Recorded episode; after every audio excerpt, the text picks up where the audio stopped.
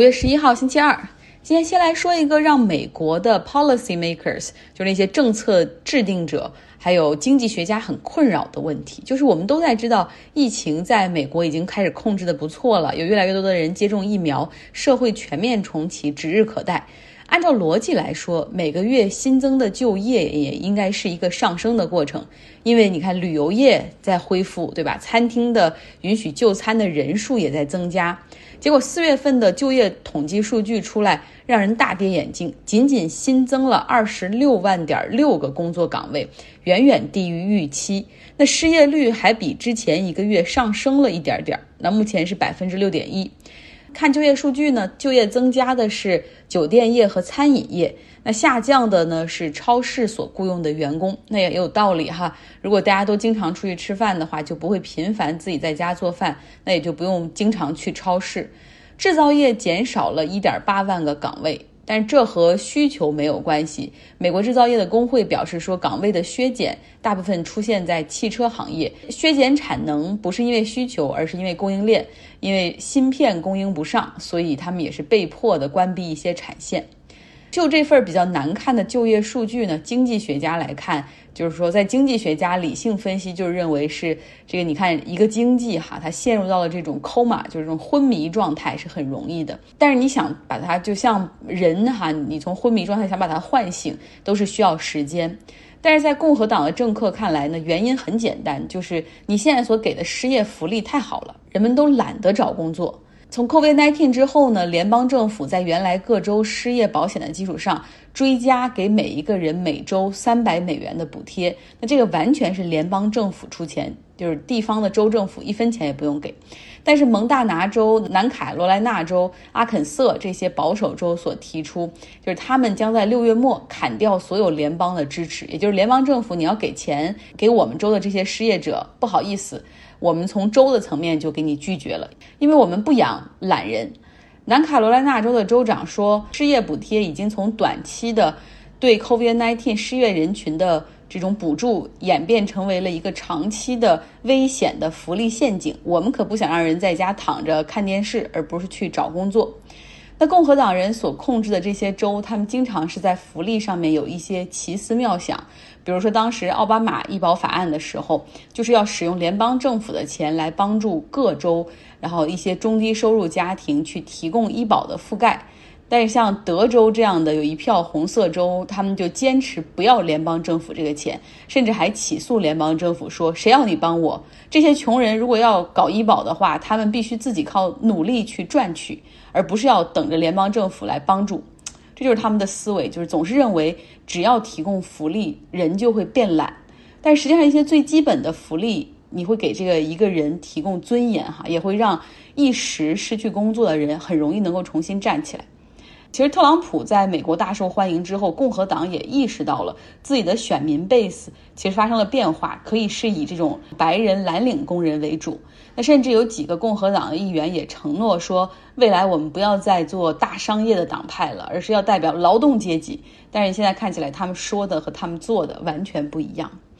那说回到为什么经济在恢复？你看美国的 GDP 的增长基本上已经快恢复到疫情之前了，但为什么就业就没有迅速恢复呢？呃，当然，首先一方面我们知道 GDP 中的很多它不只是制造业和服务业，对吧？它还有金融业和科技业，这些行业是完全没有受到 COVID-19 的打击，而且因为可能这种都远程在家办公，所以很多科技公司他们的业绩增长还很快。那至于一些工薪阶层呢？就业数量为什么没有迅速恢复？首先，一个很大的原因就是还是因为疫情。现在很多地方的学校和幼儿园并没有恢复，说一周可以五天来上课。呃，很多学校还是搞那种隔天上学，然后控制这个人数。一个家庭里面，这个父母他可能有一方就没有办法重新去找工作。那另外还有一种情况呢，就是很多人当时他被解雇都是临时性的，然后而且雇主承诺说，当一旦这个恢复重新营业的时候，将把他们雇回去，会恢复过去的这种福利待遇等等。所以这有一部分人还在等待自己的这个企业重新开业。黑客袭击是二十一世纪里面企业可能会面临的越来越大的外部风险。那像美国现在最大的石油管线公司 Colonial Pipeline，这家公司就遭遇到了东欧哈，也许是俄罗斯的黑客组织叫 DarkSide 攻击。窃走了他们大概一百 GB 的数据，并且要求 Colonial Pipeline 这家公司来交付赎金。Colonial Pipeline 它没有透露这个网络攻击到底有多严重哈，只是说这个管线运输的这个系统，他们这些黑客并没有进入，但是应该还是很严重，因为这个公司已经关闭了它管线的所有的运营。那这家 Colonial Pipeline 公司呢？它主要是运营的网络是位于美国的东海岸和一些中部州，总共掌握着那边百分之四十五的管道运输。炼化好的石油呢，大部分是通过管道来进行长距离的运输，到了一些地方之后，再从管线进行货车的分发。那现在呢，这个管线停运了，也导致燃油运输必须要重新靠路上的卡车。美国政府也临时允许十七个州增加临时上路的这个卡车来运输燃油。那 Colonial Pipeline 这家公司目前正在和执法部门、网络安全专家以及美国能源部合作，试图去重新恢复运营。哈。然后说，到底为什么会被攻击？猜测就是因为大家都是远程上班，所以员工在家这个上公司的系统的时候，可能被这个黑客侵入。侵入的黑客组织 DarkSide，他们也是说，啊，我们虽然侵入的是你们这个燃油管道公司，但我们并没有任何的政治目的，我们也不会借此去进行一些恐怖袭击。我们呢，只想要钱，只要你们这家公司付款的话，我们会立刻把数据归还，而且从你们公司的系统内撤出。黑客攻击哈和网络安全真的是对很多企业来说都是巨大的挑战。他们总是说嘛，你防守的这一方永远不知道攻击那一方有多厉害。所以很多我知道很多大的公司，他们除了自己的这种网络安全团队之外，他们也会在外部雇一些外部的安全团队，然后不停的帮助这种就是查缺补漏和进行模拟，然后发现网络中的漏洞。昨天我们讲了巴勒斯坦和以色列的紧张局势，那么东耶路撒冷的巴勒斯坦人他们抗议哈，就遭到了以色列警察的压制，现在导致受伤的人数已经超过了三百三十人。那么在加沙那边，哈马斯。我们之前说过，哈马斯它还是属于一个被认为的是一个恐怖组织哈。他一向觉得这个巴勒斯坦解放组织就是巴解，也就是巴勒斯坦所谓合法政权吧，已经是被腐化了，然后软弱无能，只能靠这个国际社会去协调，等着谈判去解决问题。那哈马斯他们一向认为说，想要真正解决问题，想要真正建国，我们只有靠武力和以色列对着干。所以在昨天呢，哈马斯对以色列发起了报复，哈，然后发射了四十五枚火箭弹到以色列这边。但你也懂的，就是虽然说这个加沙地带和以色列的这个区域离得很近，但是因为以色列有强大的空中拦截，再加上哈马斯的这种武力也很有限，哈，基本上是毫无威胁。大部分是被空中拦截了，也有一些是落到了无人区。那么顶多呢是。以色列的部分区域响起了空袭警报，然后人们要进一下防空洞而已。那对此呢，以色列是毫不犹豫，立刻进行了回击。他们对加沙地带发起了攻击，最终造成二十巴勒斯坦人丧生，其中包括九名儿童，另外还有六十五人受伤。国际社会表示很关注、很震惊，希望以色列可以克制，但没有什么实质性的施压哈。我最近一段时间在看 HBO 的一个剧哈，叫《我们的男孩》（Our Boys）。如果大家有愿意对这种巴以问题感兴趣的话，也可以找出来看一下。这个是按照真实的事件改编，改编自二零一四年的时候，当时有哈马斯的成员，他掳走了三个犹太男孩，然后残忍的把他们杀害了。然后又有几个犹太的极右的青年，就抓了一个巴勒斯坦的少年，才十六岁，然后残忍的把他杀死，就活活的烧死了他。所以你在那个时候，你就意识到说，哦，首先他们的仇恨是那么的深哈，然后另外就是不只是这种，比如巴勒斯坦那边有有有极端的这种武力和暴力分子，那犹太人这边也可能有他们的这种极右分子，也很危险，都很危险。剧中的这个以色列的国家安全部门，然后最一开始发现有一个巴勒斯坦的男孩被掳走，然后残忍的杀死，然后他们。Cross finger 就是祈祷哈，只希望说这是巴勒斯坦人自己做的，而不要是犹太人做的，否则这个事情就更麻烦了。然后甚至有一些人的这种 mentality 就认为说犹太人不可能是凶手，犹太人不可能发动恐怖袭击，因为我们一直都是受害者。巴拉巴拉，这是一个很有意思的剧哈，大家可以看一下。但是它的这个节奏、氛围以及整个情绪会是那种很阴暗吧？我我看的那几天情绪都比较低落。好，继续来说芝加哥。昨天我们讲了哈，芝加哥那种看起来很枯燥，但实际上经济性上以及建造效率上都很高的 Black Box 式的高层建筑设计理念，它源于芝加哥。那很多城市都在忙着复制这样的高层建筑理念，忙着建哈这摩天大楼的时候，芝加哥的设计师们却在创新，让钢筋混凝土变得有流线型和自然更好的结合。比如说，在他们市中心有一个一个 Mariana City 的双塔，怎么说呢？就像两根玉米棒子一样，哈，就插在这个市中心。这个建筑的外观真的就像两根玉米一样伫立在那儿，外观非常的圆润，没有任何的棱角，你能看到的地方全都是圆的。呃，一栋呢是写字楼，另外一栋呢是住宅，每一栋大概都有六十四层左右，每一栋的下面都是停车场。如果你想看的话，可以来微信公号张浩同学有照片可以看哈。这个停车场呢又是露天的，总给人一种感觉停不好就会从大楼里跌落的感觉。确实有几个好莱坞电影也是这么演的。这栋大楼停车场它都是 valet parking，就是你给钥匙，然后别人有帮你趴车哈，然后到时候你要出来的时候，他们再帮你去拿。那停车场的上面是商场、餐厅、电影院、保龄球馆、滑冰场、健身房等等。而再往上有四十层的公寓是住的哈，那他们有开间一室一厅、两室一厅，是是当年哈响当当的芝加哥的高级住宅。它的设计师呢是伯兰特·戈德堡，他想的是啊，这两栋建筑的概念是那种城中城，就 city in the city。回到这里，你就不需要再走出公寓大楼，就能够享受到芝加哥的一切。你看，你可以在这儿吃饭，然后娱乐、见朋友、游泳、健身。它的这种设计理念也被认为是高端的高层住宅的一个鼻祖。那这种圆形塔楼的设计还有一个好处，就是保持相对的隐私。像在这个高空到自己的阳台上俯瞰整个城市的时候，不用担心邻居会看到你哈。像我们的高层住宅基本上是全封闭的，窗户也一般无法打开，可能是为了各种各样的安全考虑。但是这栋大厦的阳台就全部都是开放式的，就是大家来看这个照片，你就会发现这个建筑真的很新颖。然后我还想，大概可能是近些年才建起来的吧。后来一查，不对，它是一九六八年的时候就竣工了，投入使用。那这种流线型的设计的大楼也越来越多的出现在芝加哥的河畔。再隆重的介绍一位女设计师给大家，她叫 Jenny Gung。她呢更多的是考虑水的元素，因为芝加哥有密西根湖，也有芝加哥河，她把水的这种波浪融入到设计的美学中。像二零零九年竣工的 Aqua Tower 也是一个综合体哈，有酒店、住宅，总共八十二层。你看这个图片，也可以来张浩同学上来看，就像一个巨型的水的雕塑伫立在芝加哥的河畔一样。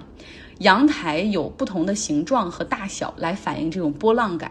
那这位女设计师 Jenny Gung。她呢是很好的将自然和当地的环境结合起来，她的设计也非常的受欢迎哈。她在芝加哥还有一个设计叫 Vista Tower，是三栋体积不同、高度不同、相互连接的曲线型的建筑。我的词穷哈，就永远表达不出来它到底长什么样子。大家也可以来看图片。那它呢，因为坐落在密西根湖的附近。所以风又很大嘛，那你如何降低大风对这种高层建筑的这种摇摆的影响？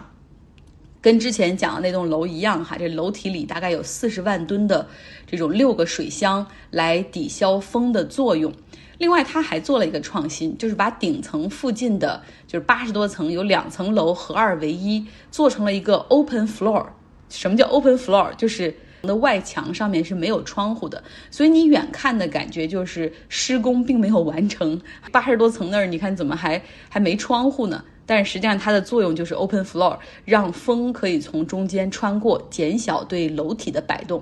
说来这个想法，你觉得好简单，我也可以这样想。但是实际上他们的选择的高度，怎么样的去设计和连接，都是通过风洞实验来实现的。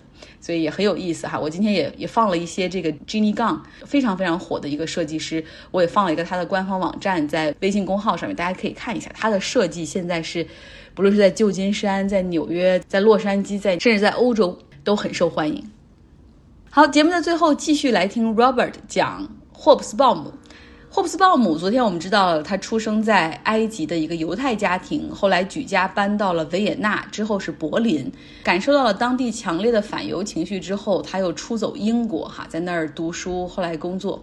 他是著名的左派的历史学家。那么今天就继续跟着 Robert 走进他的主要的这个著作，哈，年代四部曲。革命时代是霍布斯鲍姆四卷现代史的第一卷。以法国大革命和英国工业革命为开头，这两个革命引发了人类有史以来最伟大的变革。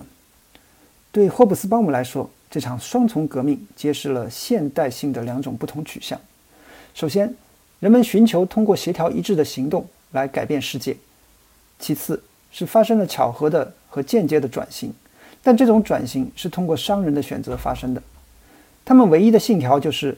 在最便宜的市场上买东西，在最贵的市场上不受限制的卖东西，这就是现代性的主要特征：政治和经济。霍布斯鲍姆先谈的是工业革命，因为资本主义工业化为随后的政治事件奠定了基础。随着资本主义力量的积聚，他有可能把政治行动者推到幕后。在某种程度上，他似乎已经取得了胜利。霍布斯鲍姆写道。过去的神灵和国王在现在的商人和蒸汽机面前无能为力。改变世界的是商人和企业家，而不是政治家或将军。同时，霍布斯鲍姆还在提醒我们：工业资本主义不是凭空出现的，它的来源离不开政治。使英国实现工业化的不是企业家的聪明才智或发明家的技术诀窍，毕竟当时法国的技术更先进。在英国，最重要的是治国之道。通过与欧洲大陆对手的战争，以及对殖民地统治的选择研究，英国为其工业品征服了一个世界市场。人们都同意，棉花产业是工业革命的发动机。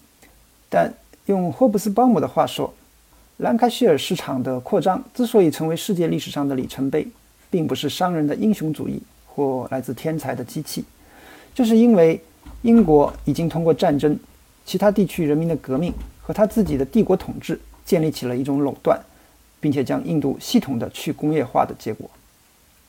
相比之下，法国大革命是自亚里士多德宣布人是政治动物以来最令人生畏的政治机构声明。革命党人通过他们有目的的一致的行动，创造了一个新的世界。虽然霍布斯鲍姆详细阐述了革命的社会和经济的原因，但他还是强调思想和知识分子的重要作用。他在本系列的第二卷《资本时代》中也谈到了1848年的革命。他写道：“在一个相当一致的社会群体中，一个惊人的普遍思想共识使革命运动得到了有效的团结。君主制的崩溃可能是不可避免的，但正是理论家的行动决定了旧政权的崩溃和新政权的有效和迅速的替代。”霍布斯鲍姆描述的历史仿佛在进行一场马拉松比赛。双重革命是发令枪，有两个参赛选手，一个打着市场的旗号，遵循自然的规律；第二个打着政治的旗号，通过理性和言论制定法律。关键不在于谁能先到终点线，而在于比赛结束后谁还能站着。最初，资产阶级打着政治的旗号，与穷苦劳动者联手，把法国的君主政体改造成共和国，然后保卫共和国，反对反革命的敌人。霍布斯鲍姆写道：“他的成就是超人的。即使在拿破仑统治时期，资产阶级也愿意利用战争、法律和国家机器等政治手段来废除封建主义，并且被革命的精神冲昏了头脑。”霍布斯鲍姆认为，革命和战争是解放法国和部分欧洲农民的决定性因素，不是因为任何经济上的强迫。但那是资产阶级最后一次这么做。一八三零年之后，工人阶级的解放开始成为政治和革命活动中不可回避的话题。这导致资产阶级即使会牺牲掉自己的利益，也不愿意去进行更多的政治努力。资本时代于一八四八年开启，那时资产阶级开始彻底的非政治化。他曾经投机革命，现在则把秩序和稳定看作资本主义扩张的前提。经济给资产阶级创造了一些伟大的机会：工业家修建铁路、疏浚运河、铺设海底电报电缆，他们把世界变成了一个整体。但他们的野心有一个缺陷，对他们来说，历史和利润是一回事。创造历史有风险，盈利活动则不能接受这些风险。霍布斯鲍姆在谈到资产阶级时说：“这是他们的时代，但他们不是他的主角。”因此，无论是政党。大规模罢工还是革命，政治的旗帜都被工人阶级所接过。霍布斯鲍姆作品的一个一贯的主题，不仅在这四卷书中，而且在他的许多论文中，都是把工人阶级作为政治行动者，而不是社会经济范畴来关注。霍布斯鲍姆写道：“工人阶级生来就有一切与之相反的东西。”他指出，1848年革命失败之后，新无产阶级运动的领导人被关进监狱、流放。有时甚至被遗忘，有时甚至三者皆有。好，非常感谢 Robert，我们明天继续来听，希望大家有一个愉快的周二。